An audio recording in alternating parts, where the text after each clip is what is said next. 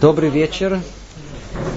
Сегодня мы начинаем цикл занятий на тему, которая вполне возможно еще кого-то интересует. Тора и наука. Большинство людей этим э, не интересуется. Не ученые, не не ученые. Им это просто все равно. Огурчик передайте, пожалуйста. Единственная причина, почему мы об этом собрались говорить, это из-за тети Белы. Она недавно встретила племянника Абрашу и снова укорила его. Абраша, ну как тебе не стыдно быть религиозным? А еще ученый. А ну сними кепочку. Тетя Белла знает. Она с институтом. И не только у них. Ну и у большинства из нас как-то там внутри здорово сидит, что еврейская жизнь с второй, субботой, с кашрутом обязательно должна противоречить науке. Ведь у тети Беллы как? Если наука верна, то все еврейское автоматически неверно. Вы слышите? Крепко, без малейшего обдумывания сидит в голове простая истина. Если наука истина, то все еврейское автоматически а ну сними кепочку. Естественно, что не все так думают, но она достойный представитель. Одним словом, пришло пробуждение, что надо как-то тетю Беллу успокоить. Хотя по опыту вряд ли тетя сможет успокоиться. Поэтому цель больше поддержать Абрашу, подбодрить, ну, чтобы чуть плечи расправил. И действительно, может, наконец-то кепочку снял бы, чтобы кипу видно было. Итак, Тара и наука. Тема сложная и обширная. Наш план как-то втиснуть эту тему в минимум занятий и попробовать подойти к этой теме вначале со стороны науки, ну, а потом со стороны Тары. Но прежде несколько скучных оговорок и извинений. Надеюсь, вы понимаете, что ничего развлекательного вас не ждет.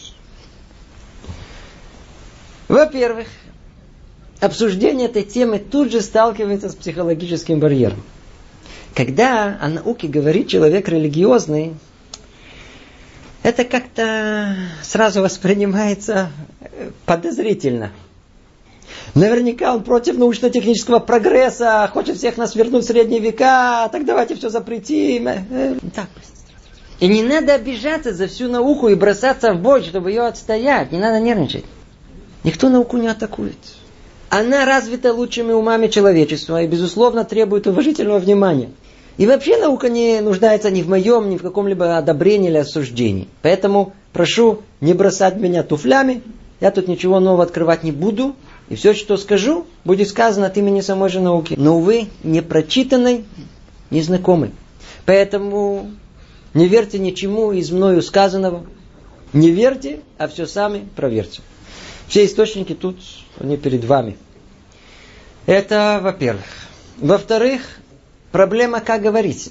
Точнее, как говорить, чтобы физикам было хоть ну, чуть-чуть интересно, а лирики, чтобы что-то поняли. Как не испугать лириков? Как же быть? По-видимому, придется о сложном говорить просто. Совсем просто. Заранее прошу прощения у специалистов за отсутствие уместной научной терминологии. Но с другой стороны, все же потребуется от нас хотя бы школьные знания, но в основном здравый смысл, критичный гибкий разум. При этом как от лириков, так и от физиков. Ну и главное, непредвзятое мнение. В-третьих, тема это океан информации и мнений. А мы тут бац, пару занятий и все. Вроде надо войти в подробности, но тогда мы сразу утонем уже даже в одном узком примере. Что делать? Можно попробовать подойти к анализу этой темы на уровне общего. В надежде, что тот, кто интересуется, сам покопается в частном. Кстати, если можно, заодно просьба, вопросы в конце, чтобы хоть что-то успели. Тут материал на 20 занятий. И основная эта проблема, о чем мне говорить.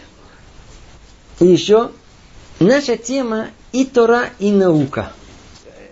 Заранее извиняюсь. Чтобы говорить о двух областях, надо как-то в обеих ориентироваться. Так вот, Тут проблема не в том, что мы все уверены, что разбираемся в Торе, которую никогда не учили. А в том, что закончив вуз, институт, очевидно, что разбираемся в науке. Вне сомнения, можно быть большим специалистом в своей узкой области и блестяще уметь решать уравнения. Но тут имеется в виду общий взгляд на науку. А она находится в книгах по философии науки, ее методологии. В книгах, которые мы, как правило, увы, не открываем. Они, кстати, не столь сложны для понимания. Но всем этим необходимо интересоваться дополнительно. Надо туда всунуть свою голову. И последняя просьба. Выводы, окончательные выводы из того, что мы тут будем говорить, я вас очень прошу, сделайте в конце, там в самом конце серии этих занятий. Итак, давайте перейдем к рассмотрению мировоззрения тети Беллы с институтом. Как было упомянуто, у нее в голове явный конфликт между второй наукой. Ну, откуда начинается? Где его корни? Начнем по порядку. Издалека и совсем-совсем коротко. Человек всегда интересовался, где он живет, что вокруг происходит. И вот так. В попытке понять окружающий мир еще в Древней Греции зарождается наука и начинает свое постепенное развитие. Поначалу наука идет с нога в ногу с философией и религией. Тысячелетиями наукой занимались люди глубоко религиозные и при этом никак не видели в этом противоречия. И наиболее яркие примеры таких ученых, более знакомые, близкие к нашей эпохе, это Исаак Ньютон, э, Блез Паскаль, Йоганн Кеплер. Они были великими учеными, но не в меньшей степени великими теологами. Но постепенно стал назревать конфликт. Он начинается где-то с 16 века, с трудов Коперника. Джордано Бруно сжигают на костре. Легенда гласит, что Галилей шептал на суде Инквизиции, и все-таки она вертится. В основном конфликт развивается в 17 и 18 веках на фоне новых идей социальной справедливости. А в основном непримиримой борьбы свободомыслящей элиты Европы с засилием церкви практически во всех областях жизни. Церковь держала в своих руках многие центры власти и финансов. При этом на уровне частном проповедовала полную грешность телесных желаний. А это уже не совсем соответствовало духу времени. Постепенно, постепенно церковь начала терять свой былой авторитет. И во Франции, а затем и в других странах Европы революция приводит к отделению церкви от участия в государственном правлении, от влияния на школу, воспитания нового поколения. Кстати, в скобках замечу, что несмотря на то, что борьба велась против религии христианской, естественно, что под общую вывеску религии поместили всех, включая иудаизм, хотя он принципиально отличается и строится на совсем других основах. Поэтому тут будем говорить не за всех, а только о Торе и науке. Обратите на это внимание. Ну, ну давайте вернемся к событиям. И не так было просто устранить церковь. Не так просто. Но еще более непросто оказалось вырвать из сердца людей идеи веры в Бога. Вот тогда-то и воспользовались научными достижениями в качестве тарана, чтобы окончательно пробить и выбить остатки религиозного фанатизма в их голове. Началась организованная война против любого проявления и влияния религиозных идей. И в конечном итоге авторитет во всех областях жизни полностью переходит к научным кругам. Характерен для того времени знаменитый диалог Наполеона с э, математиком и астрономом Лапласов. Вы написали такую огромную книгу о системе мира и ни разу не упомянули его Творце, сказал Наполеон. Сэр, ответил Лаплас, я не нуждаюсь в этой гипотезе. Слышите?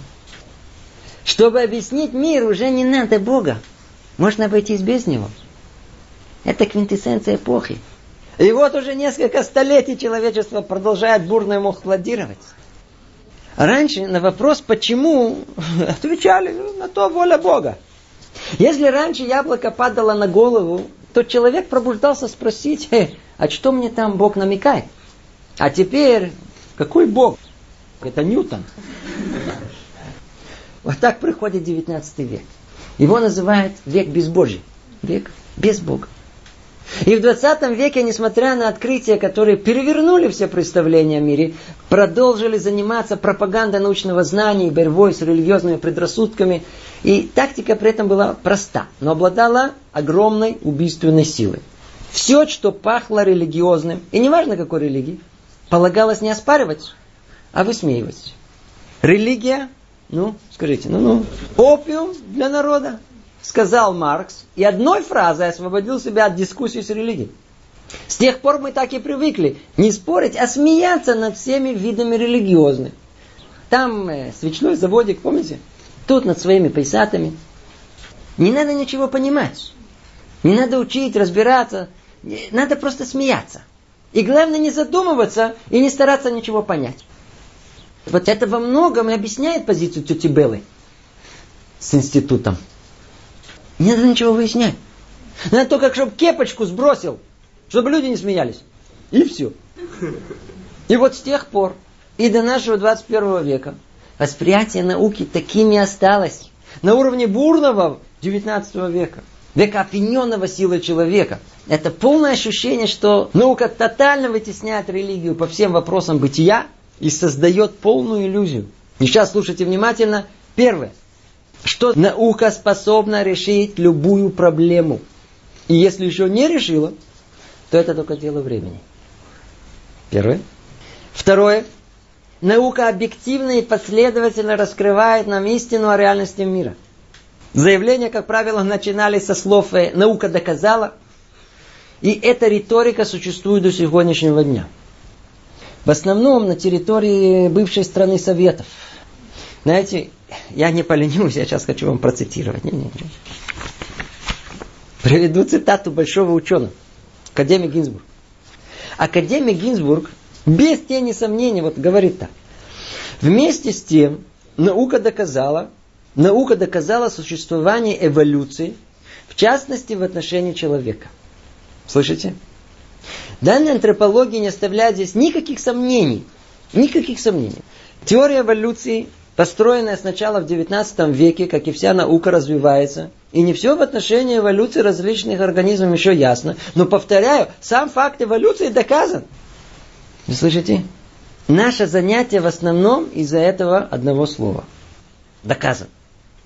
Это второе. Третье. Третья иллюзия XIX века. Во всех областях жизни истинное познание возможно только научным методом. То есть Единственной формой знания может быть только научное знание.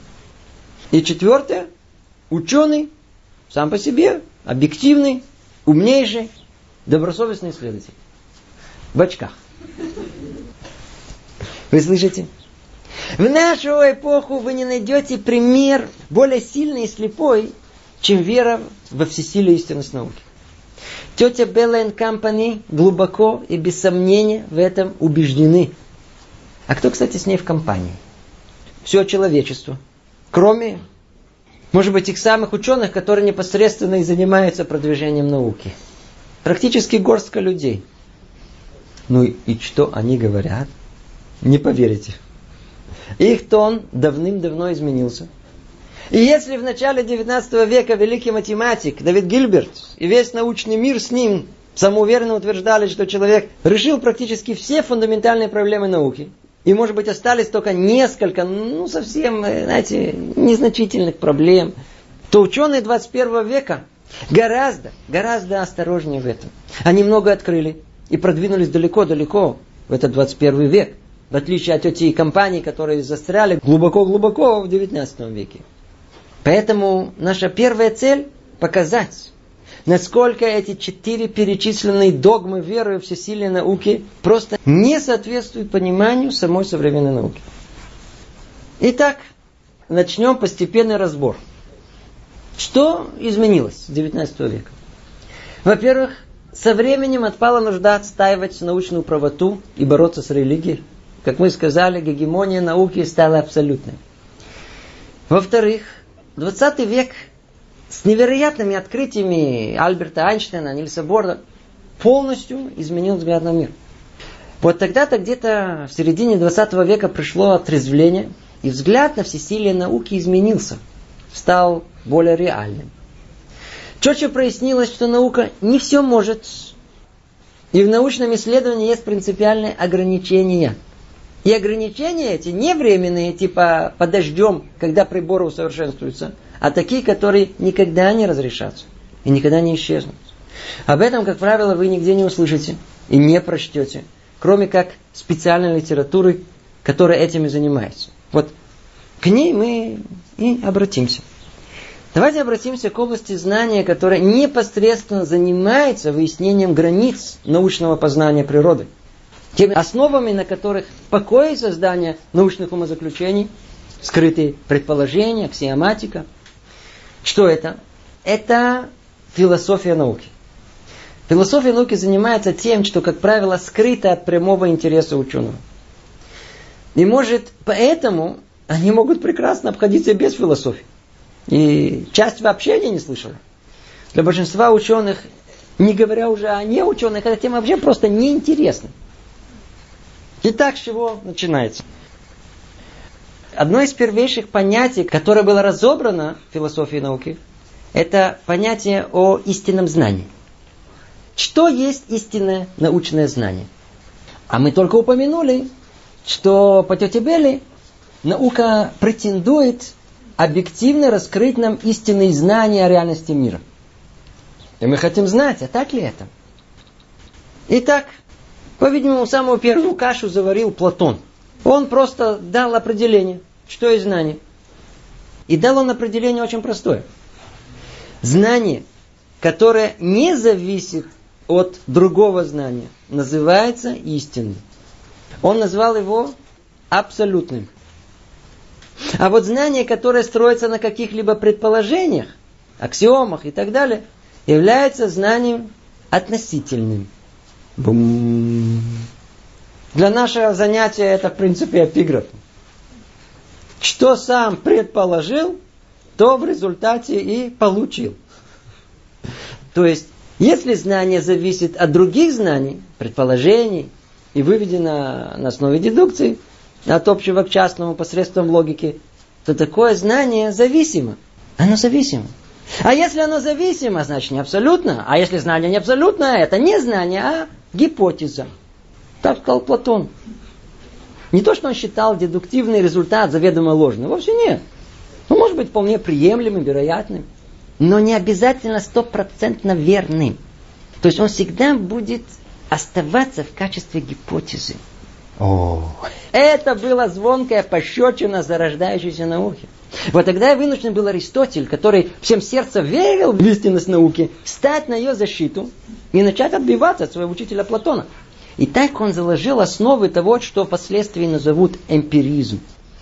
И с тех пор начинается длинный путь попыток построить науку на какой-то логической основе. Или, выражая словами профессора Бехлера, дать науке костыли, на которые научное познание сможет опереться. Так развивается поначалу эмпиризм, признающий чувственный опыт единственным источником достоверного знания. Затем он порождает философию конструктивизма, идеи инструментализма. Потом приходят разные формы позитивизма. И так до Карла Поппера, Томаса Куна и других. К сожалению, нет возможности последовательно тут изложить основы философии науки. Да и нет надобности. Не для этого мы тут с вами собрались. Но отослать туда, вот подальше, э, к списку книг на эту тему, это, это, это просто, и это надо. Часть из них вот тут перед вами. Поинтересуйтесь, это жутко интересно. Принципе, невозможно ничего по-настоящему понять в науке и в обсуждаемой нами теме вторые науки, без того, чтобы не разобраться хоть немного в основах философии науки. Но нам достаточно пока всего сказанного, чтобы понять, что тема истинного знания не так проста. И нас это очень интересует, потому что мы до сих пор, время от времени, слышим эту риторику, что наука доказала, наука знает. Она действительно доказала, она действительно знает. Знания ее те самые абсолютные или относительные. Может, все это гипотеза и не более. Итак, начнем постепенный разбор и скажем только чуть-чуть. Чуть-чуть. Начнем с громкой фразы. Человечество хочет познать мир. А ну кто в этом участвует? Есть три участника.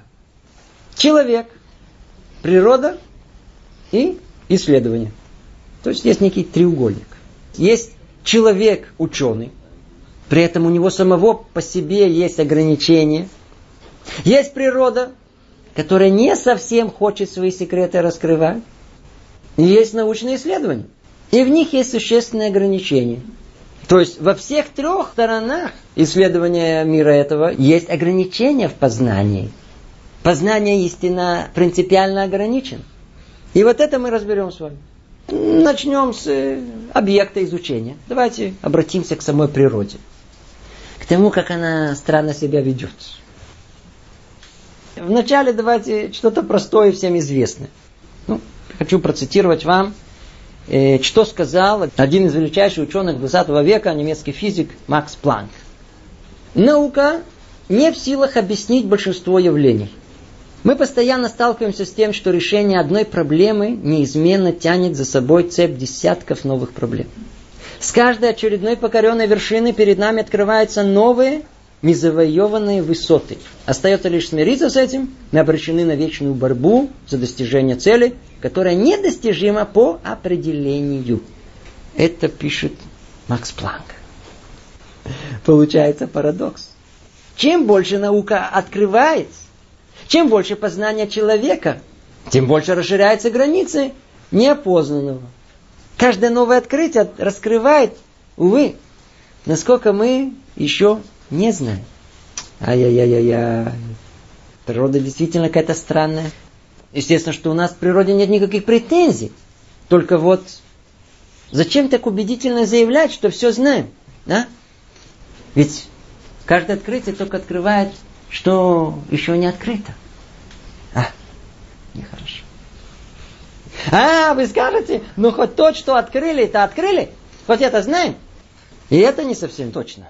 Может, что-то знаем, но частично. А ну давайте присмотримся к самой природе. Ну, смотрим, смотрим. Проблема. А куда смотреть? Природа устроена невероятно сложно, комплексно и многослойно. Ведь все, что не будем выяснять, пошли и спросили ученого. Ну, он нам ответит. Но если начнем допытываться, он говорит, нет, смотрите, это, это не я, это этажом ниже, спускать туда, там другой раздел науки. Пошли туда, спросили, снова получили ответ, снова пытались до -до -до доискиваться, интересовались. А нам говорят, нет, ну это уже не у нас, спускайтесь этажом ниже. И так дальше, и так дальше. Ну давайте постепенно. И э, в 1982 году вышла небольшая, но э, необыкновенно емкая книжечка – под названием Power of Ten. Можно перевести как власть десятки. Имеется в виду степеней десятки. Вся книга состоит из одних фотографий. Там изображена вся наша окружающая реальность. Ступень за ступенью. От 10 в 25 степени до 10 в минус 25 степени. От уровня макро, когда поначалу видны целые галактики, как маленькие точки, Потом идут снимки внутри галактики. Затем звезды, Солнце и планеты. Планета Земля, атмосфера Земли, вид природы. Потом видит город, квадратики домов. И вот фотография человека на лужайке. Абраш, естественно. Затем его руки, а затем кожа его руки. Потом фотография клетки, потом входит вглубь клетки, молекула клетки. И так до кварков, которые можно только догадываться, как они выглядят. Как это просто и гениально. Почему не обратили на это внимание? Вся природа состоит из как бы таких э, слоев материи. Каждому уровню, каждому такому слою материи соответствует совсем другая научная область. Тут астрономия, астрофизика, о, это биология, да, молекулярная биология, химия, органическая, неорганическая, ядерная физика, физика элементарных частиц. Более даже не на уровне разницы между физикой и химией, а та же самая физика, она на каждом 10 минус x, она разная. То есть а, это а, абсолютно разные уровни. Верно. Так оно и есть. Материя состоит из многих-многих слоев. Скажете, а в чем проблема? Ай-яй-яй-яй-яй. Если теперь придет какой-то ученый и заявит, я познал мир, наука доказала, а мы его спросим, ты кто? Говорит, я физик. А, так ты только один слой раскопал. А что с химией, биологией, социологией? Это тебя не касается? О, это меня не касается. А почему тебе не касается? Так удобнее считать. Приемлемо, легитимно. Ну, ну тогда почему не подчеркивается, что тут претензия на познание только в одном слое природы, а не во всей природе? А? Почему вводишь народ в заблуждение? Ведь очевидно, что природа состоит из всех слоев одновременно, а не только из слоя, изучаемой физикой. Только единый взгляд дает истинную картину. Но как далека от этого наука? Что значит далека? Она вообще пока не дает даже попыток взглянуть на этот мир единым взглядом. Что вам сказать? Эта тема колоссальна, мы даже не прикасаемся к ней. Но это еще не все. Ведь тут же кроется дополнительный сюрприз. Тут еще хуже. Продвигаясь в познании, наука открываются новые новые слои материи. И тогда, чтобы понять, что есть природа, даже если захотим это сделать, надо взять в расчет все пласты материи. А и проблема. Никто не знает, где находится конец. Что там на дне, в подвале. И что еще не открыли. И уже этого было бы достаточно, чтобы завершить наше занятие. Но знаете что? Пойдем дальше, только начало.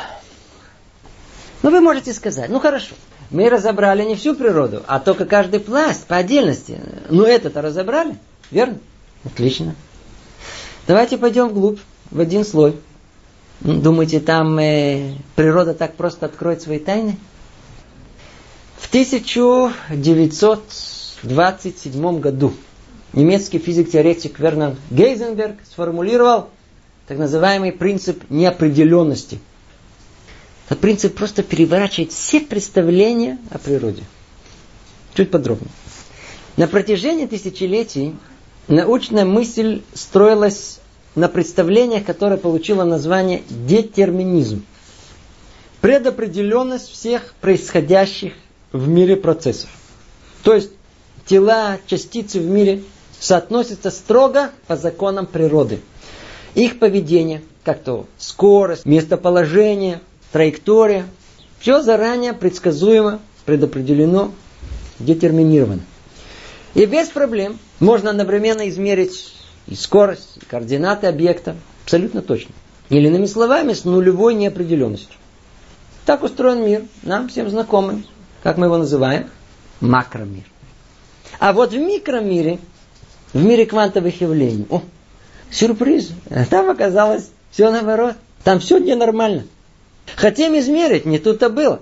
Сам факт проведения измерения, например, местоположение частицы, приводит к изменению скорости, причем непредсказуемо. Абсурд состоит в том, что если нам удастся с нулевой погрешностью, то есть абсолютно точно определить одну из измеряемых величин, неопределенность другой величины будет равняться бесконечности. И о ней мы не будем знать вообще ничего. Другими словами, если бы нам удалось абсолютно точно установить координаты квантовой частицы, о ее скорости мы не имели бы ни малейшего представления. А если бы нам удалось точно зафиксировать скорость частицы, мы бы понятия не имели, где она находится. Слышали это когда-нибудь? Мир на самом деле оказался не детерминированным, а вероятностным. Где частица? А, приблизительно там, отвечает наука. Или вероятность, что она вон там велика. И не более. Микромир оказался какой-то размазанный. Кстати говоря, и понимание макромира тоже сейчас больше понимается с точки зрения вероятности. Может быть, вы знаете, еще начиная с работ австрийского физика Больцмана, появляется новый раздел статистической физики. Они изучают поведение вот системы частиц, состояние равновесия или неравновесия э, при помощи теории вероятности. И при исследовании таких систем не интересуется случайным поведением каждой конкретной частицы. А статистическая физика описывает, как из движения частиц системы складываются усредненные свойства системы в целом. Что мы тем самым видим? И макромир, я уже не говорю про микромир, он ведет себя неоднозначно. В принципе, не поддается точному изучению до конца. Ай-яй-яй, выясняется, что природа оказалась капризной дамой свои секреты не выдает. Вывод довольно-таки неприятный для тети Беллы. Оказывается, что в познании мира есть граница до сих пор и не дальше. И это не то, что в будущем приборы будут точнее и измерим. Вовсе нет.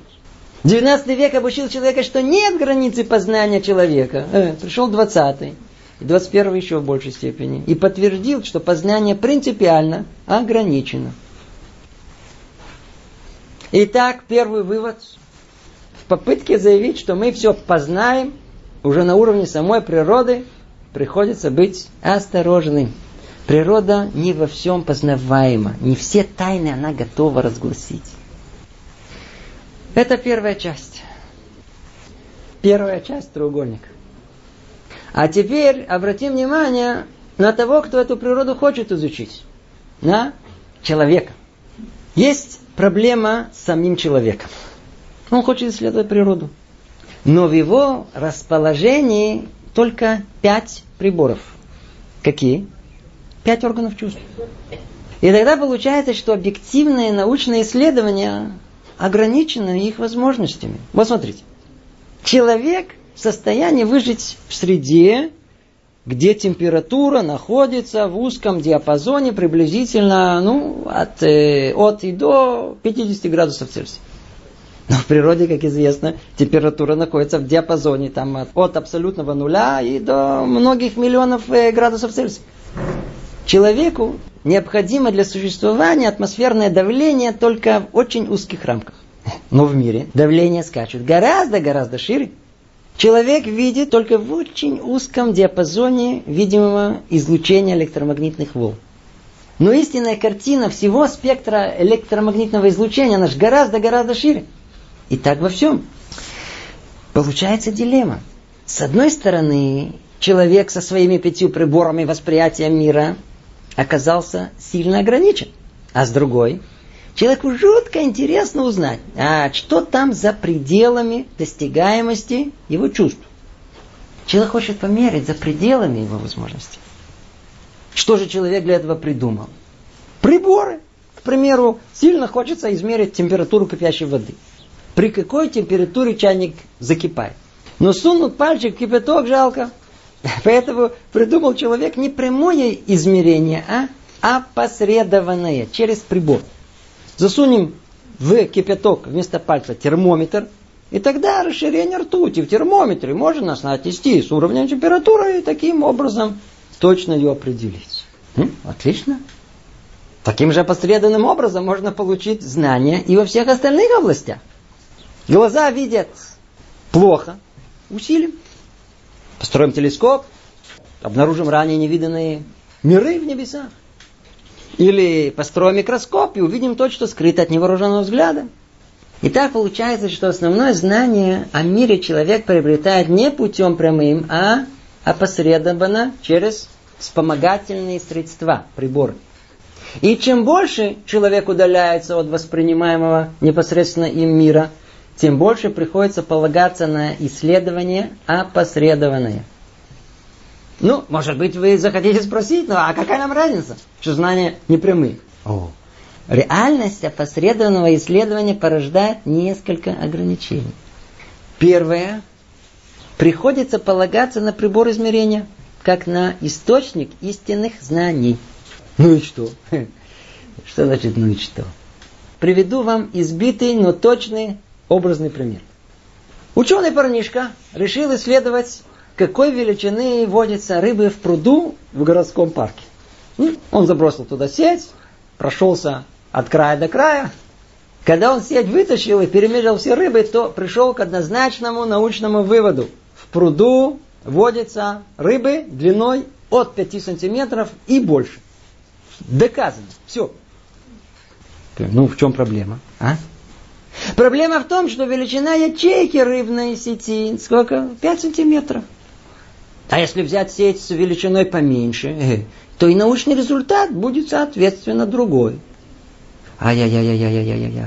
То есть часть эмпирического научного исследования ограничена точностью инструмента, измерения которым он обладает. Да и просто зависит от прибора измерения. К примеру, Электрон – это частица или волна? Ну, зависит от того, каким прибором будем его мерить. К тому же эти инструменты, приборы, имеют, как известно, тенденцию все время усовершенствоваться. Поэтому измерения, как источник знания, может быть совершенно удовлетворительным и достаточным для цели исследования. Но вот э, как средство познания истинности природы мира, увы, оно относительно и зависит от э, прибора измерения. Чуть-чуть проблема. Это первое. Второе. Человек исследует и расширяет познание мира посредством усовершенствования того, что у него имеется в наличии. Можно усовершенствовать свое зрение, слух, осязание. Но можно ли таким образом познать истинный мир? Ведь существует реальность, которая вообще вне восприятия пяти органов чувств. Физики знают, что во всем колоссальном спектре электромагнитного излучения человеку доступен только очень узкий диапазон. Но человеку все же удалось вырваться за рамки своих возможностей и исследовать области, которые вообще вне области его восприятия. Когда в 20-х годах 20 века построили радио и рентген-телескопы, то вдруг выяснилось, что космос раскрыл себя со стороны, о которой раньше даже не подозревали. Есть мир вне пяти органов чувств. Вроде радостное событие. Ну, вы скажете, ну, вы видите, вот здорово, вот, вот человек способен познать даже мир вне его. Прекрасно, радостное событие. Но из всего этого следует не столь оптимистичный вывод. Человек готов искать и исследовать мир вне его, но он просто не знает, чего не знает. Не знает, что искать. Что еще есть вне его? Часть раскрыли, а, а это все или есть еще что-то? Я обращу ваше внимание на всем известные факты. Много существенных научных открытий были сделаны совершенно случайным образом. К примеру, э, радиоактивность была открыта, когда занимались исследованием явления флуоресцента. Бакелит, с которого началась вся индустрия пластмассы, была тоже обнаружена случайно. Пенициллин, основа антибиотики, тоже был открыто случайно. Получается, что природа может быть что-то там прячет. Но у человека нет прибора, который однозначно установит, что там, что там больше ничего нету. Надо это понять. Тут, тут есть еще чуть-чуть, еще чуть поглубже. У ученых нет никаких ясных критериев, в какую сторону двигать исследования, чтобы сделать открытие. Самое странное в научном познании, что нет никакого проторенного пути познания. Нет методики, нет научной системы, которая бы позволила бы планомерно прийти к научному открытию. Может, э, чтобы не быть неправильно понятым, э, тут следует оговориться. Конечно же, ученый планирует направление своей работы. И чтобы получить исследовательский грант, надо обосновать, почему именно там он ожидает получить новый научный результат. Но принципиально новое открытие приходит другим путем. Как правило, 99% пота и одним процентом неожиданного озарения. Процитирую, что пишет э, профессор Рорлих в своем прекраснейшем обзоре современного состояния науки. Ну, называется «От парадокса к реальности». Формулировка теории и даже ее математический аппарат – это зачастую результат догадки, интуиции, полета развитой фантазии ученого. И несмотря на разговоры о научной методике, не существует научного метода, который можно использовать, чтобы прийти к желаемому открытию. То есть, открытие снисходит на ученого вдруг. Ну, чтобы закричал Эврика. Правда, и после этого неясно, если что-то толково добился, и начинается длительный процесс подтверждения. Итак, не существует общего, упорядоченного научного метода открытия новых направлений в науке. А если это так, то тогда и встает каверзный вопрос, а что там еще нам природа не раскрыла? А? Не знаю. И до тех пор, пока открытие не произойдет, знать не будем. Хотя будем ходить с уверенным видом, что все знаем. Все открыли. Ай-яй-яй-яй-яй. Это второе. Третье. Есть у человека проблемы с шестым органом. С чем? С разумом. Если этим разумом раскинуть, то проясняется, что любая попытка разумного познания ограничена рамками самого разума. К примеру, если бы мы жили в двухмерном пространстве, то создали бы двухмерную физику. А что? Что еще есть? А может быть мир настоящий истинный состоит из бесконечного числа измерений? И вряд ли можно вообще исключить это из рассмотрения. И намеки на это уже находим сейчас в современной теории струн. Но человеческий разум, увы, склонен выявлять в природе лишь только то, что сам в него вложил. Что поделаешь? Но это еще не все. Пойдем дальше. Четвертое ограничение. Тут дополнительно кроется целая тема, куда мы вообще входить не будем. Только упомянем. Оказывается, что дополнительная проблема в том, что, как это аккуратнее сказать, э, человек как часть природы пытается исследовать саму природу. А? Природа изучает природу. Послушайте. Ну что хорошего можно ожидать от того, что совокупность молекул, которой дано название человек, хочет исследовать другую совокупность молекул, скажем, букашка. Ой-ой-ой, выяснилось, что это совсем непросто. И даже не в том контексте, который мы упоминали. Давным-давно этим занимается целое направление философии науки, называется эпистемология. И основной вопрос ее, опознаваем ли мир в принципе. Ну, не будем даже начинать этот разбор, как набор молекул пришел к выводу, что он состоит из молекул. Это очень интересно. Но обсудим это на следующих занятиях. Это четвертое. Пятое. Тут чуть посложнее, поэтому, чтобы понять это, сделаем маленькое введение. Смотрите. Ученый человек. И как любым человеком им движет сила привычки. А привычки бывают как в действии, так и в мышлении. Это одно. В дополнение к этому, жизненный процесс познания строит постепенно в человеке э, так называемый здравый смысл.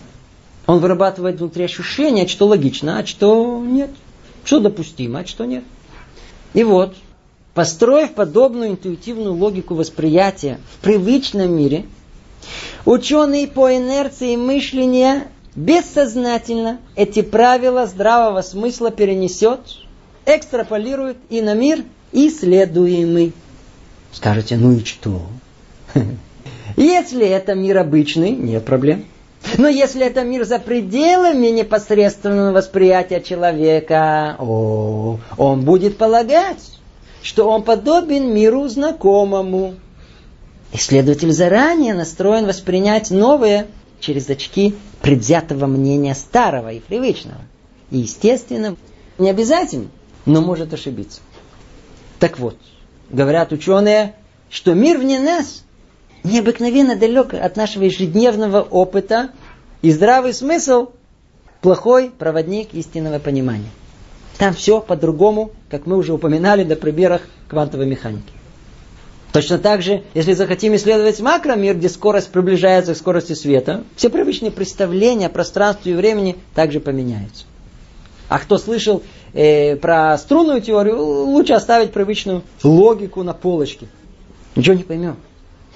Человек не всегда готов к пониманию того, что полностью противоречит развитому в нем здравому смыслу. Знаете, один из отцов теории квантов, мы его упоминали, Вернер Гейзенберг писал в своей книге «Физика и философия», что после многочасовых ожесточенных споров с Нильсом Бором, которые захотели в тупик, он выходил в парк с вопросом, неужели природа может быть настолько абсурдна, как она выглядит в их экспериментах? А, Вывод. Чем глубже захотим познать природу, чем дальше будем удаляться от знакомого восприятия мира, тем привычные рамки здравого смысла будут покидать нас. А с ней и уверенность в истинность понимания. В принципе, в подобных исследованиях приходится строить здравый смысл заново на пустом месте. Это приводит к изменению всех привычных взглядов на научное познание. Истинная глубина природы мира устроена настолько странно, что здравый смысл и интуиция, приобретенные в нашем повседневном мире, обрекают ученого на блуждание в подтемках и на догадки. А это, как сейчас увидим, полностью меняет наш взгляд на абсолютный авторитет науки в познании мира. Так что тете Беле многое, что надо пересмотреть с институтом. Итак, мы перечислили несколько ограничений возможности человека познать природу. То сейчас э, попробуем углубиться в ограничения самого научного познания. Надеюсь, вы еще не устали, держитесь. Только начинается. Вначале перечислим несколько видимых ограничений. И не будем э, забывать. Мы это разбираем из-за того, что у тети Беллы создалось впечатление, что наука имеет претензию на истинность и все знания. Это надо помнить. Итак, наука исследует мир. Ну, отлично. А какой мир она исследует? А? Количество. О, тот, который можно измерить, подсчитать. Мир количественный. Мир материальный. Наука исследует по известному принципу фонаря. Не слышали? Представьте себе сцену. Заброшенный пустырь, темно, только в конце светит один фонарь. Под фонарем ходит Абраша, туда-сюда, пригибается, ищет что-то. Его спрашивают, Абраша, ты что тут делаешь? Говорит, Ой, я ищу ключ от дома. Ты его тут потерял? Говорит, нет. А почему же ты его тут ищешь? Почему? Тут видно. Тут фонарь светит. Где же мне его еще искать? В темноте? Вы слышите? Вот по этому принципу наука ищет ключи от мира. И исследует только в том месте, где светит. Где видно. То есть там, где можно померить. То есть она исследует мир материальный. А что с миром духовным? Там не меряется. Нет приборов для измерения духовности. Ну и какой вывод? С точки зрения тети Беллы все просто – если не мерится, значит не существует. Наука доказала, что духовности нет. Вы понимаете, где проблема? А с точки зрения самой науки? Для науки то, что не меряется, просто находится в ней рассмотрении. Наука не занимается отрицательным доказательством того, что в природе не существует. Ей хватает того, что есть. Теперь, ну, ну что вы скажете? А, ну хорошо, хоть материальный, но его-то исследуем, как положено. То ладно, допустим. Ну, посмотрим, как это, этот материальный мир точно исследует. Сделаем еще один шаг. Что вам сказать? Человек непосвященный уверен, что наука строит теории и математические модели, которые точно соответствуют окружающему миру. А? Это так? Не совсем так. Помните, мы упоминали, что природа многослойная? Помните? Как же решает эту проблему? А, очень просто. Исследует один пласт, а остальные игнорируют.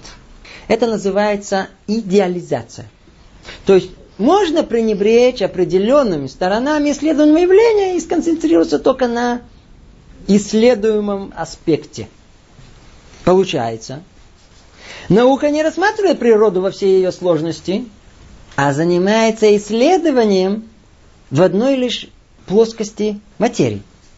Так вот и там, в той плоскости, тоже приходится прибегать к идеализации. К примеру, когда инженер разрабатывает модель движения городского транспорта, для него каждая машина то ли точка, то ли прямоугольник, коробочка. При этом полностью игнорируется, какого типа машина, вид двигателя и так далее. Для астронома небесные тела это точки – и в расчет принимается только их масса. А что с диаметром, цветом, температурой? Да, от всего этого абстрагируется. Помните, когда описывают математическую модель э, этого явления, есть уравнение, которое описывает физический процесс, то там в конце все время крутится какая-то дельта. Как это называли? Пренебрежимо малые величины. И что в них? Там все погрешности и идеализации. Те неучтенные слои. естественно, необходимо заметить, что в рамках желаемого действительно приблизительно картина может дать отличные результаты. Точечная модель движения планет, учитывающая только массу, прекрасно работает, позволяет точно предсказать будущее движение. Но не у всех моделях идеализация дает такую точность. Например, в очень сложных моделях, необыкновенно сложных моделях прогнозирования погоды. Как все мы знаем. Ой, не так просто. Заодно и не точно. Смотрите, это несколько слов о моделях, о математических моделях, о теории. А что скажем об измерениях? Ведь способность наша точно измерить ограничена и зависит от точности прибора измерения. Да и в каждом измерении есть маленькая погрешность. Естественно, что для расчетов с э, заранее установленными критериями точности э, это действительно достаточно. Но, увы, это никак не достаточно для претензии объяснить, как точно устроен мир. О, тут осторожно. Получается интересно. Принято называть физику точные науки. Так вот выясняется, что точные науки точные, но приблизительно. То это еще не все. Дальше еще хуже. Наука – это в первую очередь научная теория. Так вот, никакая теория не может быть окончательной, даже если она на данный момент общепринята и подтверждена экспериментами. Почему? Потому что сколько ни исследуй, не мерь, всегда останется реальной возможность того, что появятся новые данные, которые зарекомендованная теория не смогла объяснить. К примеру, до знаменитого опыта морали Майкельсона было стопроцентное совпадение всех экспериментов с законами Ньютона. Но именно это всего лишь одно несоответствие привело в конечном итоге к созданию теории относительности Эйнштейна. Получается, что научные выводы никогда не окончательны. Честный ученый всегда подчеркнет, что на данном этапе познания мы получили такие результаты. И не обнаружены пока научные факты, противоречащие нашей теории. Вот это точная формулировка. Что поделаешь, науке есть куда продвигаться. Каждый раз появляется новое поколение ученых, новые идеи. Ну, всегда теплится надежда, что Давидик подрастет. И он как закатит все нам докторскую. И перевернет все представления. То есть прояснит, что все, что считали истинно сегодня, увы, надеюсь, слышали крылатую фразу, непреложная научная истина предыдущего поколения – это ошибка для последующего. Ну, дальше еще хуже. Наука не раскрывает суть законов природы. Слушайте сейчас внимательно. Наука не раскрывает суть законов природы. Что же она делает? Она только описывает их. Как? Э, дает название замеченному явлению и выражает закономерность этого явления в математических уравнениях. Вот вам закон притяжения, вот законы оптики, электричества и так далее. Прекрасно. Но скажите, при этом ответили они на вопросы, а почему в мире должна существовать природа электричества, магнетизм, в чем их суть? Подобные вопросы вообще вне рассмотрения науки. Они не научны. Ньютону упало на голову яблоко. И он сформулировал законы притяжения в виде математических формул. Ну, объяснил Ньютон, почему тела должны притягиваться друг к другу? Вовсе нет. Он только дал название явлению, суть которого понимается посредством результата, падения. То есть подметить закономерность и математически ее выразить ничего не говорит о сути самого явления. Это понятно? Еще раз. Ну, проясни. Возьмем какое-то событие. К примеру, Трагедия 11 сентября. Террористы сносят в Нью-Йорке два гигантских здания. Предположим, в это время НЛО внеземной цивилизации крутится над Нью-Йорком, и они получили задание точно понять, что произошло. Теперь у них совершенные приборы, начинают исследовать все происходящее. Ну, измеряют, пишут, почитывают там вес, скорость, траекторию самолета, количество топлива, количество людей, массу. Все, все, все, все. Скажите, чего не смогут исследователи вообще понять? А? Чего вдруг самолеты врезали в здание? Никакие научно-технические исследования не обнаружат, почему и зачем. Надо было прокладывать маршрут через окно. Они только точно пишут, как это происходило. То же самое с законами природы. Наука описывает повторяемость, закономерность природных явлений. Но даже приблизительно не берет на себя задачу ответить на вопрос, а почему они должны существовать? Откуда они? Почему в такой форме? Почему именно такие физические константы, а не другие? Процитирую, что пишет великий физик и математик э, Анри Пуанкаре. Наука не способна познать не только природу вещей, она ничего не способна познать. Даже угадав ответ, мы не можем разобраться в нем. Более того, я сомневаюсь в нашей способности вникнуть в суть самого вопроса. Поэтому попытки научной теории объяснить, что такое тепло, электричество, что такое жизнь, выглядят смехотворными потугами. У науки хватает сил и возможностей лишь на более-не-менее поверхностное описание явлений. Она бессильна. Минута молчания. Видите? Только самые большие ученые могут смело сказать, что ничего не понимают. А вот тетя Белла с институтом. У меня нет проблем. Мы ее добьем. Но все же вы сможете мне возразить. Это не так. Наука раскрывает причину явления. Может и не отвечает на вопрос, почему это должно существовать, но, но, но все же указывает на причину этого явления, объясняет. Верно, действительно указывает, действительно объясняет. Но тут скрыт необыкновенный парадокс. Чем дальше наука проникает в глубину материи, то научное исследование приводит к объяснению, которое на порядок сложнее и непонятнее, чем само явление, которое она собирается объяснить. Вай, вай, вай, вай, вай. В каком-то смысле можно сказать, что наука ничего не проясняет. К примеру, это все здравый смысл, все могут понять. К примеру, спрашивает сынишка папа, папа ученого, пап, вот когда я дую в маленький шарик, он начинает толстеть и раздуваться. Пап, почему это? О, сын, отличный вопрос спрашиваешь. Когда ты дуешь в закрытый сосуд, в шарик, ты поднимаешь там внутри него давление. Давление давит на эластичные стенки шарика и заставляет его расширяться. А, так это из-за давления, сказал разумный сынишка. Пап, а что такое давление? Ну, ну смотри, давление. Эм, там внутри шарика воздух. Так вот, он состоит из маленьких таких шариков, молекул. Их не видно, но они все время движутся. Когда ты дуешь, их скорость повышается. Так вот, давление это на самом деле скорость молекулы с учетом ее массы. А, значит давление это молекулы. Пап, а что такое молекулы? Я это вообще не понимаю. Ну, молекулы. молекулы. Молекулы состоят из атомов. Мы можем продолжить. И тогда увидим, что чем дальше будем продвигаться в объяснениях, тем постепенно перейдем к миру совершенно не соответствующему здравому смыслу и рациональности, к реальному пониманию. Но скажите, папу это испугает? Папа ученый смело продолжит разъяснять. Да, электроны, кварки.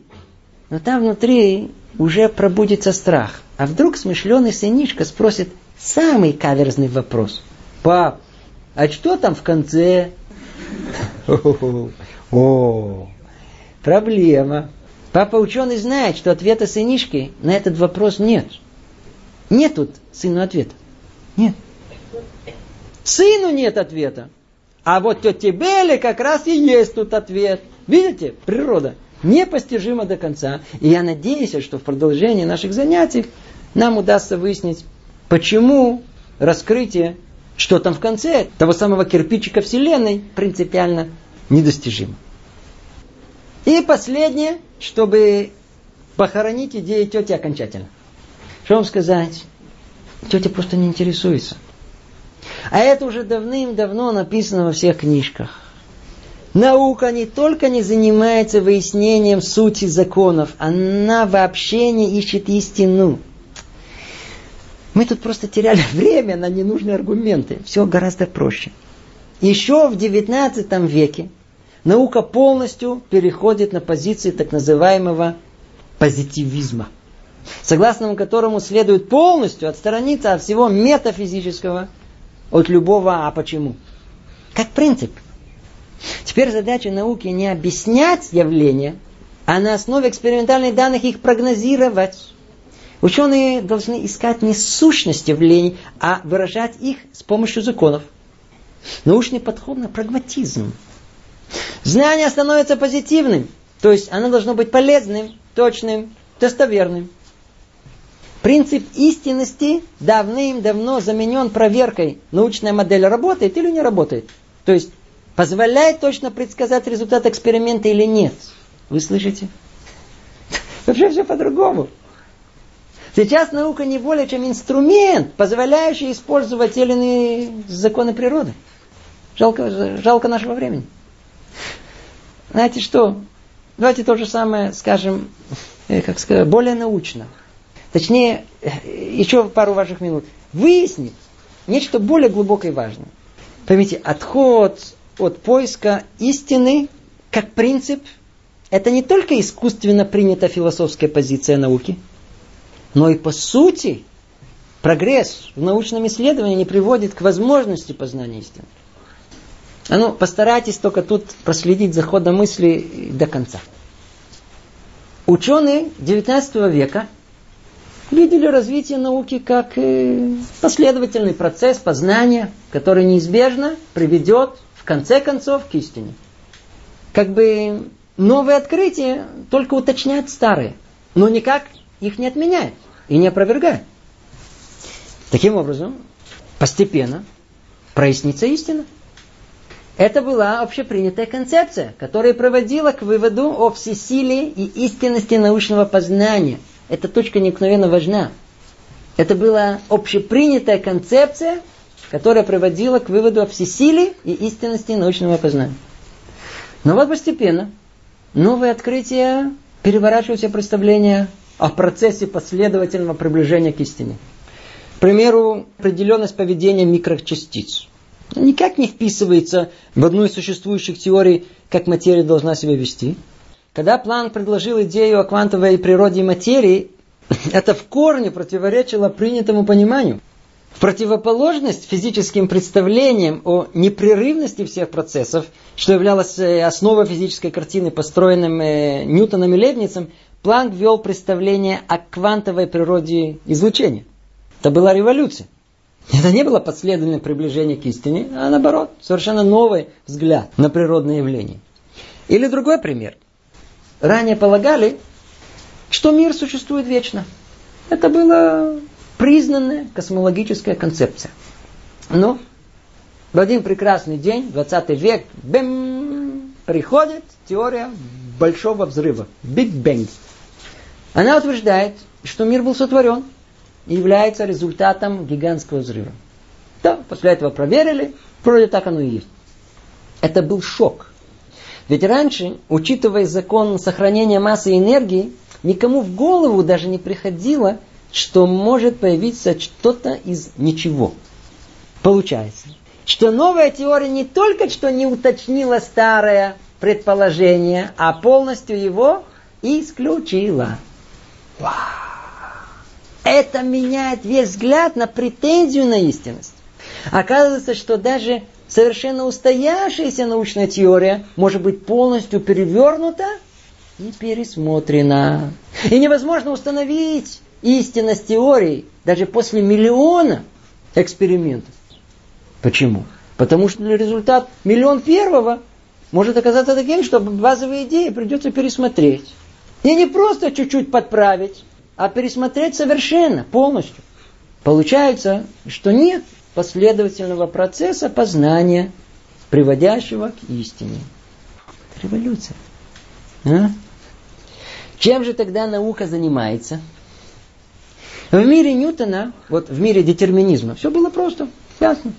В этом мире ученые наблюдают за явлениями, пока не раскрывают, как бы подсматривает у природы ее закономерности и называют это законами. То есть, если он сформулировал закон, то этот закон на самом деле уже существовал в природе. А ученый его лишь открыл. Впоследствии делают эксперименты, чтобы подтвердить истинность обнаруженного закона. Ну, да. До этого момента все ясно и понятно. Но переход от мира знакомого макро в мир незнакомый микро, или макро, но при больших скоростях, тут же порождает принципиальную проблему – как мы уже говорили несколько раз, Там природа ведет себя абсурдно, вопреки здравой логике. И тогда основная задача ученого не открыть существующий закон, его невозможно подглядеть, а в основном э, придумать такую модель, которая будет давать расчеты, соответствующие результатам эксперимента. То есть наука вместо истинности стала говорить о хорошо работающей модели. Если модель, выраженная в математических формулах, с той или иной точностью хорошо подтверждается экспериментом, то мы говорим, что эта модель хорошая. Однако, сколько бы мы ни ставили экспериментов, модель никогда не становится истинной. Это понятие к модели, в принципе, неприменимо. Поэтому, если в XIX веке говорили об истине, вы слышите, тетя Белла, то в 21 приходит взамен концепция работающей модели. Все это обескураживает. Но поверьте, совершенно не мешает ученым. Итак, промежуточный итог. Мы пытались немножко ответить с трех разных сторон, с трех точек. С понимания ограниченности природы, человека, самого научного процесса, на две основные догмы веры во всесилие науки. В результате выяснили более реальную картину. Что? Первое. Наука не способна решить любую проблему. Второе. Наука добилась колоссальных результатов. Ну вот истину, полную истину о реальности мира, о том, каков мир на самом деле, по сути, увы, наука нам до конца не раскрывает. Но ну, это только первые две догмы. Давайте перейдем теперь к третьей. Давайте рассмотрим дополнительный аспект веры в науку. Вы можете чуть передохнуть, сейчас будет полегче. Помните эту, эту догму? Наука компетентна дать ответы во всех областях жизни. Ну, так ли это? К примеру, э, поможет ли наука в выборе жены?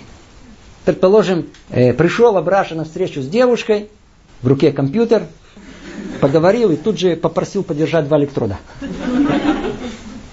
Снял мерки, так, рост, объем, тембр, пульс, вложил в компьютер, к концу встречи результат. Это она. А, было бы здорово. Но, как мы уже упомянули, наука изначально себя ограничила в исследовании материального мира. А если это так, то естественно, что вся сфера отношений между людьми, то есть весь внутренний мир человека, я и жена, муж, я и дети, я и родители, я и друзья, я и общество, я и государство, все вне науки. Нельзя выразить любовь или ненависть в амперах, вожделение в килограммах и обиды в километрах. Не надо сувать науку везде. Везде она применима. И не только в чувствах. Искусство тоже не поддается научному прогнозированию, ни оценке. Но, может быть, основное, наука не дает никаких этических ценностей, и исследование природы не несет в себе ответ на вопрос крохи. Помните, что такое хорошо, а что такое плохо? Что можно, что нельзя. Это не вычисляется. Не получается решить никаким научным методом, как поступать в той или иной жизненной ситуации. Что должно находиться в совести, никак не решается математическими уравнениями. Наука дает человеку только возможность действия и не указывает направление его использования. И сам человек должен решить, как это использовать. Атомная энергия не хорошая и не плохая. Человек решает использовать его для создания электростанции или для бомбы.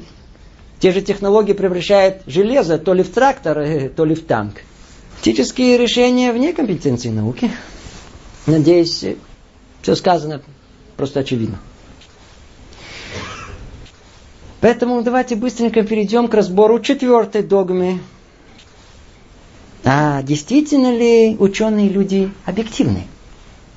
Что вам сказать? Для многих из нас, имеется в виду для тети Беллы, крепко сидит в сознании монументальный образ объективного, добросовестного и суперразумного ученого в очках, который все знает и может дать ответы на все вопросы.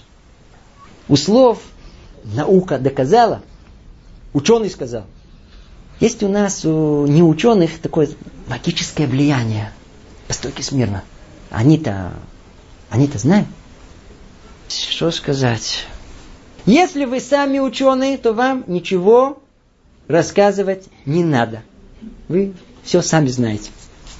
А если не ученый, то откройте книги по истории науки. Поинтересуйтесь. Надо только их открыть.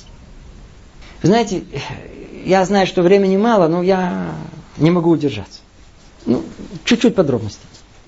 До самого последнего времени, где-то до 50-х годов 20 века, история науки, то есть что там происходило внутри, знали только от ученых, которые вышли на пенсию.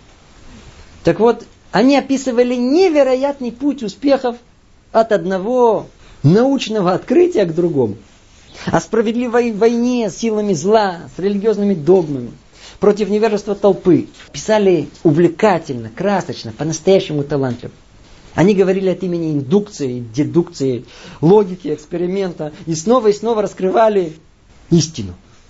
Как уже упоминали, научный прогресс описывался однозначно от закона ограниченного к более общему, от менее точному к более точному, от истинного к еще более истинному.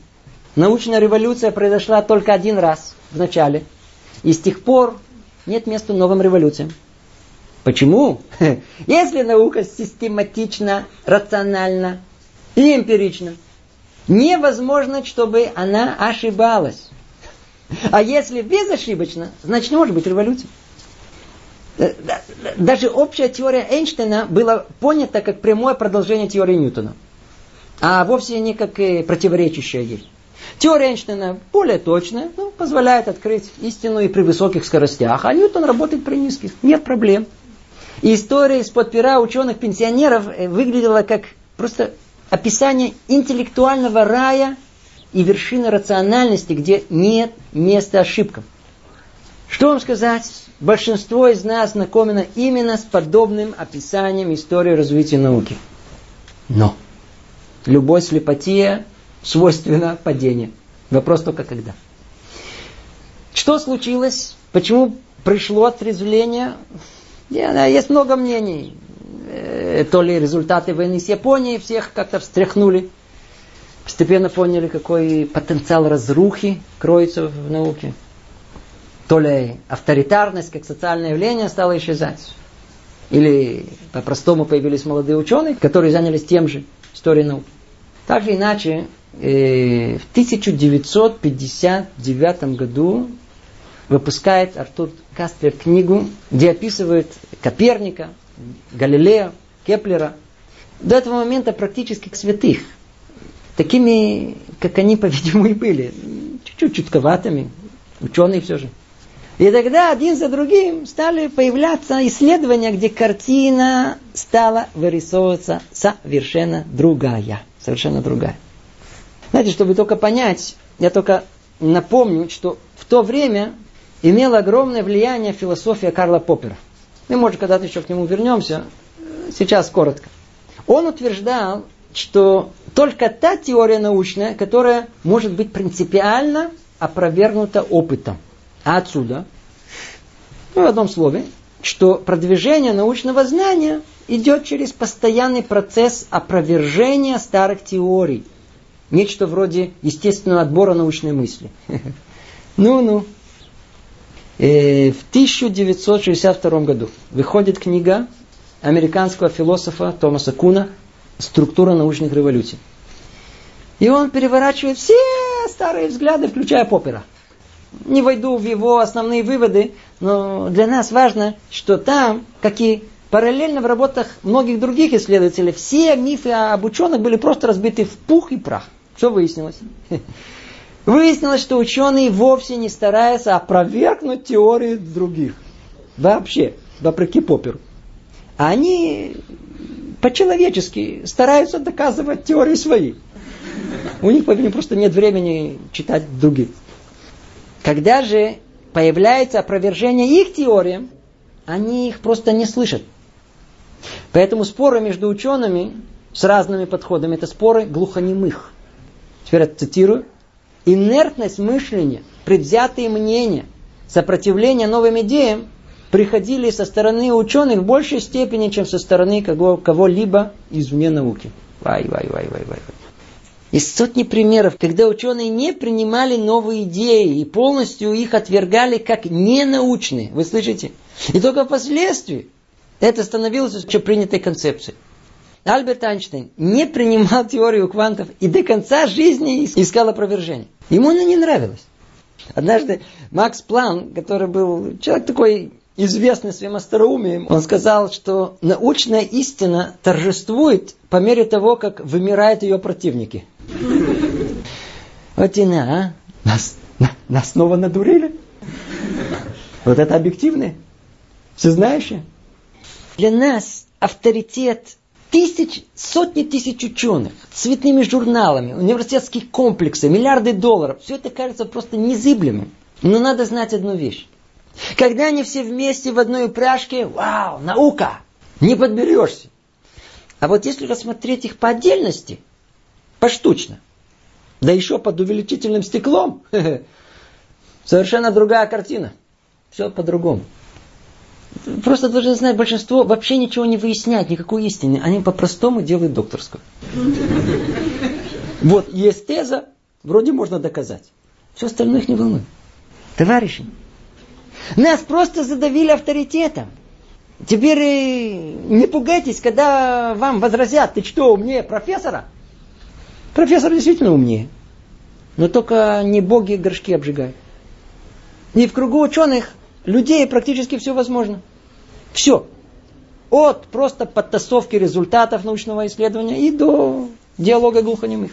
Истинная картина далека, сильно далека от того, что непосвященный, не ученый может себе только представить. Только чуть-чуть материала, свеженького, читай. По результатам исследования социологов, опубликованного недавно в журнале PLOS ONE, оказалось, что почти 72% исследователей хотя бы раз видели, как коллеги используют некорректные методы исследования.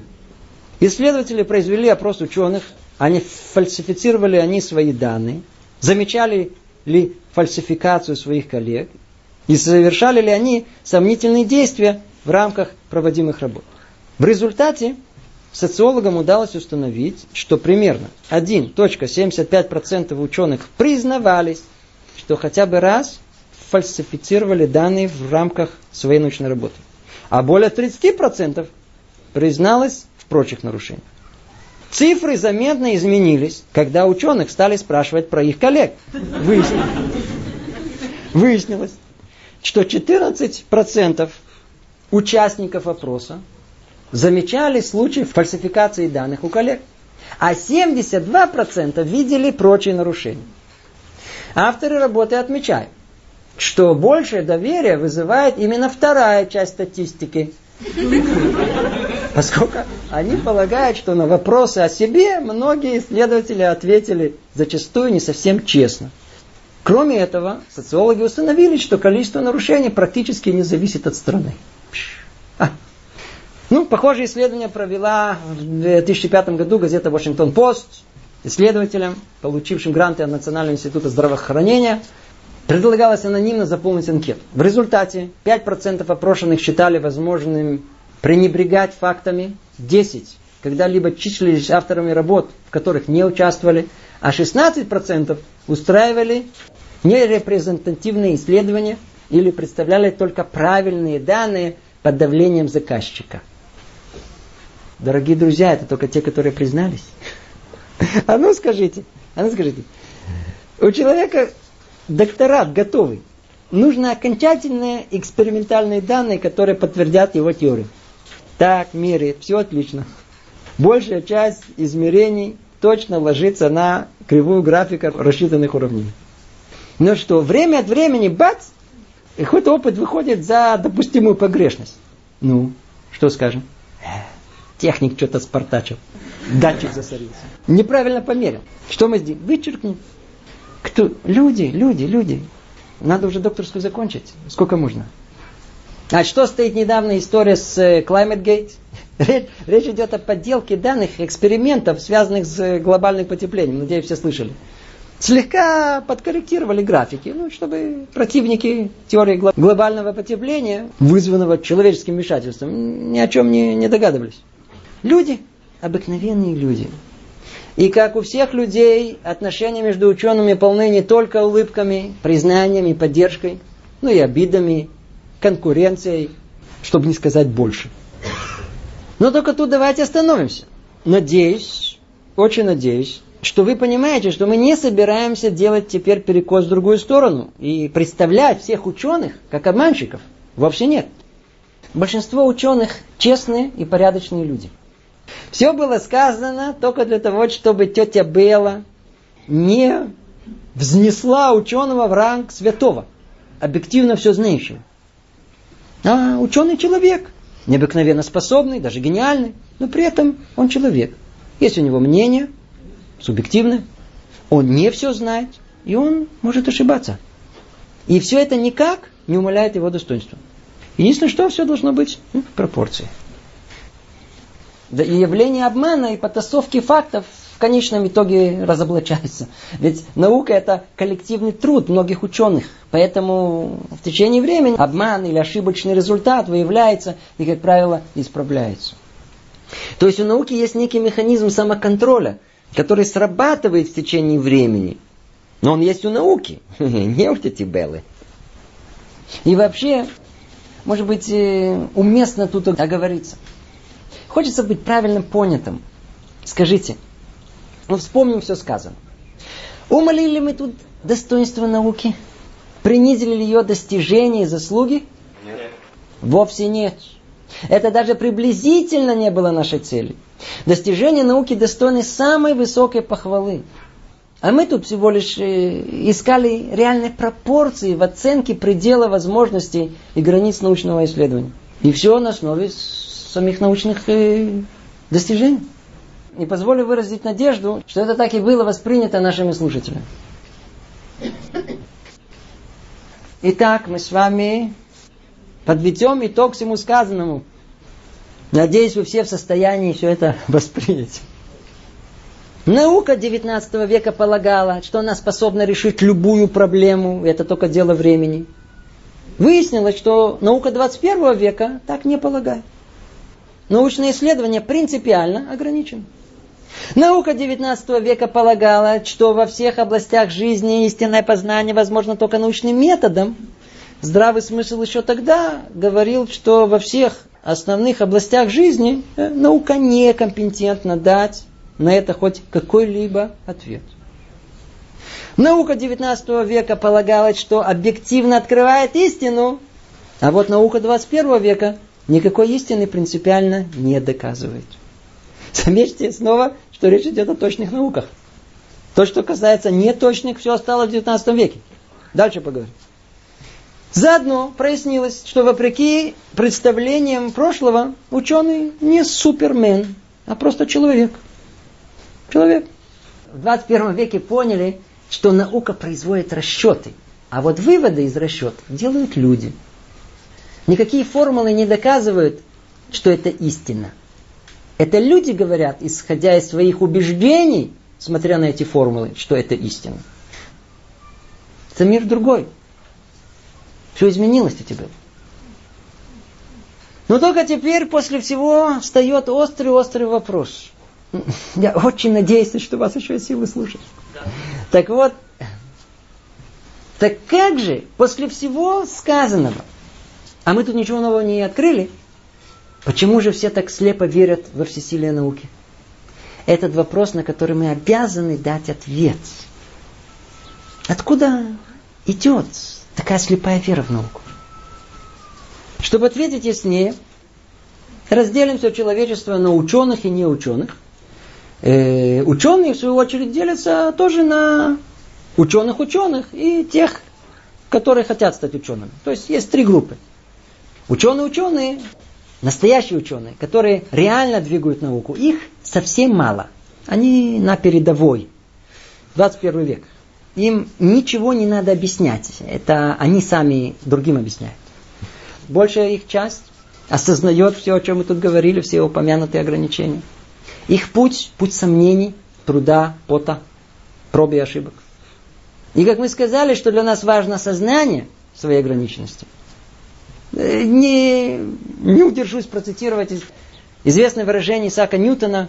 Э, я не знаю, как я выгляжу со стороны. Сам себе я кажусь ребенком, играющим в песке на морском берегу.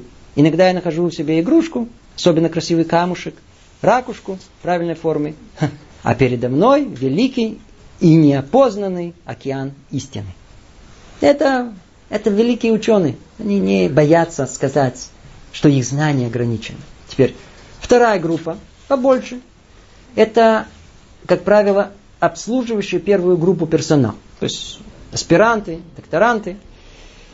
Надо знать, что порой бывает, что целый институт существует для идей только одного крупного ученого. Все работают на одного. Так вот, ученые, которые хотят стать учеными, они отлично разбираются в своей узкой области. Но уверены, что разбираются в науке в целом. Где они находятся? Они в 20 веке. У них сомнения тоже есть, но гораздо меньше. А основное, что от них, как правило, и исходит популяризация науки. Это вторая группа. Третья, все остальные, это 99%, это не ученые. Что они? Они слепо верят, что те первые, которые сомневаются, не сомневаются и знают все. Как мы сказали, без сомнений. Наука доказала, и все. А откуда у них это? Есть этому несколько очевидных причин. Первое – это самое простое. Человек вырос с одним тотальным мнением об абсолютности науки. Просто никогда не задумывался о возможности критического осмысливания науки. А если никто и никогда на это не намекал, и особенно, когда этим были промыты мозги со школьных времен, с полным авторитетом ученых мужей, скажите, это в голову придет? Вообще в голову не придет. И как это возможно, знает любой живший в Советском Союзе. Помните? Вера и правда, и можно служить идее, не подозревать, что все может быть полная ложь. Теперь, и все, что мы сказали, верно для самих ученых. Но только у них дополнительная причина. Инертность мышления, точнее, ленность мышления. Не так быстро человеку трудить свои мозги дополнительным усилием понять то, что противоречит уже устоявшимся знанием в нем. Как часто встречаются интеллигентные люди, которые, услышав эту тему, они начинают сразу подсмеиваться. Сразу. И у них даже приблизительно не пробуждается малейшая возможность критики в адрес науки. Ну, это первое. Вторая причина тотальной веры – это научно-популярная литература. То есть информация науки приходит не из самой науки, а от посредников – кстати, в наше время, когда, как мы говорили, специализация сильно-сильно углубилась, и в основном все специалисты в своей узкой области, не только не ученые, но и сами ученые, получают знания из смежных областей из популярной литературы. Спросите, ну и в чем проблема? В чем проблема? В научно-популярной литературе не разделяет на гипотезу и на общепринятую обоснованную теорию. Там могут по-простому, красочно и громко описать новую идею, которую никто пока не доказал и не поддержал. Исследование находится только на самой ранней стадии развития. Только первые результаты уже бегут к микрофону, к перу. Вот, открыли, смотрите, вот видите, красивые фотографии уже есть. У читателя полная иллюзия истинности. Гипотезы описываются не как предположения, а как утверждения, как окончательные выводы, однозначные. Большинство статей начинается словами. Биологи доказали. Физики раскрыли тайны. Вы же читаете все это. Вы же видите. Всякие разные скучные оговорки ученых статей о определенных условиях, о допущениях теории. Все просто опускается.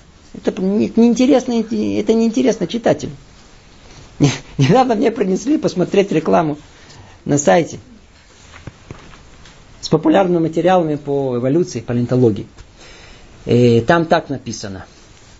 Начинающим с нуля рекомендую начать с красочного, популярного обзора развития жизни на Земле. дальше в скобках. Правда, кое-что там устарело, но для начинающих это несущественно. Зато легко читается и много картинок. Это научное знакомство. Там все несомненно. Так установила наука. Иллюзия неоспоримой истинности публикуемых материалов. Сладкая, сладкая ложь. И при этом какое совпадение интересов. Одни не могут удержаться, чтобы все в мире не объяснить, а другие не терпят чего-то не знать. Но это еще не все. Другая причина. Поклонение науке основано на полной неразберихе между понятием наука и технология. Человек напрямую с наукой практически не встречается. Это происходит через технологию. Через весь потоп современных приборов. Как сейчас? Эпоха компьютера, освоение космоса, поколение роботов, хай-тек, нано. Чего только нет. Дух захватывает. Человек потрясен колоссальным технологическим прогрессом. И что скажет на это тетя Белла? Абраша. Вот видишь компьютер? Самолет. Вот телефончик, телефончик. Во. А? Кто это построил? Ученый или раввин? А? Ученый. Ну ты дойди отсюда. У нас подсознательно переносится достижение технологий на науку. И не просто так. Если прибор работает, значит наука доказала истину. И не просто истину, стоящую за работающим прибором, но и истину во всех остальных областях исследований. То есть, если с помощью науки смогли сконструировать мобильный телефон, то и Дарвин прав. Все перепутано. Когда-то вычитал историю о конструкторе самолетов Яковлеве. Помните, Яки, Яки летали. Так вот, кто-то при обсуждении в его конструкторском бюро выразился типа философия аэродинамики вашего самолета. Яковлев его остановил, говорит, «Э, смотри, я 50 лет строю самолеты. И уже разбираюсь в аэродинамике. Изучал философию но совершенно не понимает, что такое философия аэродинамики самолета. Но знаешь что? Это им никак не мешает летать. Так и тут. Наука и технология – это два разных понятия. Научные расчеты, естественно, делают доступ к технологии гораздо быстрее и увереннее, чем метод пробы и ошибок. Более того, в современной технологии без научной базы ничего не построишь. Но суть не меняется наука и технология врознь. К примеру, раньше думали, что причиной электричества является движение жидкости в проволоке. Ну, со временем разобрались, что электричество вызвано движением электронов. Ну и что? От этого лампочка стала гореть ярче? Если теория, положенная в работу двигателя внутреннего сгорания, будет разбита в пух и прах, скажите, от этого двигатель перестанет работать? Нет. Итак, исправно работающий маленький телефончик здорово закрутил тете Белли голову. Ничего не поможет. Я вам говорю, ничего не поможет. Видишь? Видишь? Видишь? Работает? Кто это сделал? Раф или ученый? И все. С института. Итог. Технология указывает на невероятный успех в использовании достигнутых знаний. Но никоим образом не доказывает, и не указывает на способность раскрытия наукой истины во всех остальных областях познания. Надеюсь, что это всем и так ясно. Это два слова технологии. А теперь последнее слово о психологии. Основная причина, безусловно, веры в науку на самом деле кроется глубоко, глубоко в психологии человека. Я, я вам скажу это в одном предложении, это отдельная тема. Вот смотрите. После того, как конфликт между наукой и религией разразился, 17-18 век, и со временем человек освободился и стал совсем свободным, что хочу, то и делаю, он предстал перед дилеммой. Слушайте ее сейчас внимательно. Или живи как хочешь, но тогда надо верить во всесилие и всезнание науки. Или верь в Бога, но тогда придется жить так, как Бог это хочет а не как ты хочешь. Повторяю еще раз. Или живи как хочешь, но тогда надо верить в науку, Или, или верь в Бога. Ну, тогда придется жить э, так, как Бог этого хочет. Э, ну что выберем, а? а? а? Мальчик, мальчик, выбирай. Конфету или молиться? Ну что, мальчик, выбери. Это называется подкупленное мнение. Видите, верить в науку как-то комфортабельней, уютнее. А главное, не надо думать. Обратите внимание на удивительный закон сохранения веры в природе. Человек во что-то должен верить. И если не в Бога, то обязательно в какого-то идола. Еще как. Как сладко верится во всезнание науки. Итак, тут остановимся и на этом завершим вступительное слово. Конечно же, это маленький процент того, что эта тема заслуживает, на что поделаешь, время летит, даже очень быстро. И вот теперь, после того, как, надеюсь, снята неуместная лесть и орел слепой веры в науку, что она все доказала и все может, и все знает, все достигнет. После того, как слепая вера в науку, надеюсь, сменилась реальным взглядом на действительно великие достижения в научном познании законов природы.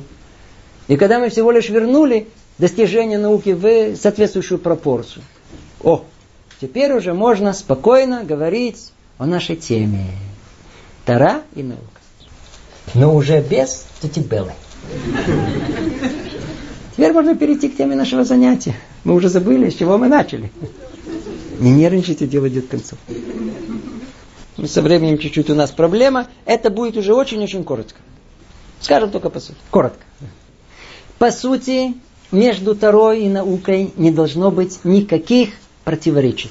Они просто находятся в разных плоскостях. Наука исследует мир материальный. Тара – мир духовный. Наука определяет закономерности природы. Тара определяет мораль, этику. Наука ищет ответы на вопросы как и сколько.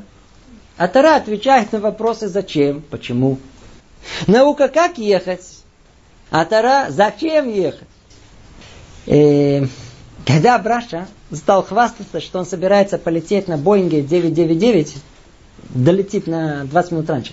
Все удобнее, надежнее, комфортнее. Его спросили, а зачем тебе вообще лететь? Не знаю. На этой неделе билеты по дешевке продают. Ну зачем тебе ехать, Абраша? Непонятно. Как ехать, ясно. А вот зачем? Так вот, наука подскажет, как ехать. А Тора зачем? Для чего ехать? Наука поможет создать новую технологию, а Тора установит ее моральное применение. Тора для чего жить? В чем смысл существования? Ну, наука. То есть технология, при помощи чего жить. Итак, на первый взгляд, нет никаких принципиальных противоречий между Торой и наукой. И все было бы прекрасно, если бы сама Тора не заминировала себя удивительными фактами. Все могло бы спокойно и мирно сосуществовать, если бы Тара не сообщила несколько явных деталей из области далекой от морали, как бы из области астрофизики, биологии и так далее. Кстати, ни в Новом Завете, ни в Коране, ни в духовной практике Востока, нигде и ни у кого нет этих ловушек. Никто себе бомбу сам себе не подложил с этими компрометирующими фактами. А тут Тара однозначно описывает самые потаенные тайны мира. Она и так уверенно описывает, как был сотворен мир, происхождение жизни человека, указывает на совсем молодой возраст Вселенной, упоминает чудеса. Скажите, для чего надо было это упоминать? Могли бы тихо, спокойно описывать моральную сторону жизни и все. Не понимаю, Бог что, не знал, что его ученые разоблачат? Зачем надо было эти совершенно ненужные в конкретном быту человека детали упоминать? Тем более, что какая разница в моей конкретной жизни э, с минусом в банке, головной болью и тещей, каким именно образом мир был сотворен? Ну, скажите. А если она это «да» упомянула, значит уверена, что так и произошло, что описываемое точно соответствует истинной реальности мира – о, вот тогда-то и мы чувствуем, что созрел конфликт. Конкретно, по четырем пунктам. Первое, кто сотворил мир. Второе, откуда произошла жизнь и человек. Третье, возраст Вселенной. Четвертое, чудеса. Ну и, естественно, динозавров надо не забыть. Потому что народ в основном спрашивает про динозавры. На следующем занятии мы попробуем перейти непосредственно к разбору упомянутых противоречий. Вначале с точки зрения науки, а затем еще через несколько занятий с, с точки зрения Тары. А пока только в двух словах общая схема, как решается подобная противоречивость. И есть, по крайней мере, два подхода, и как мы увидим в дальнейшем, оба верны. Первое. Ясно указать на то, что противоречие появилось на основе попытки ученых дать ответ в области, где их компетенция не столь однозначна. У компетентности науки есть границы. Частично мы уже это разобрали, но еще многое нас ждет на следующем занятии. Вторая возможность понять яснее, что написано в Таре. Ведь очевидно, что Тара не книга по астрофизике, биологии, истории. Нет в ней вообще сторона исследовательская. В Таре зашифрованы тайны замысла Творца. Это гораздо глубже, чем простое буквальное понимание. Тара говорит о духовной сути, о причине причин, а наука только о следствии, о самом явлении. Ну и об этом у нас пойдет в дальнейшем разговор. Ну, надеюсь, на сегодня достаточно. Всего доброго, до встречи. Привет, тетя Беля.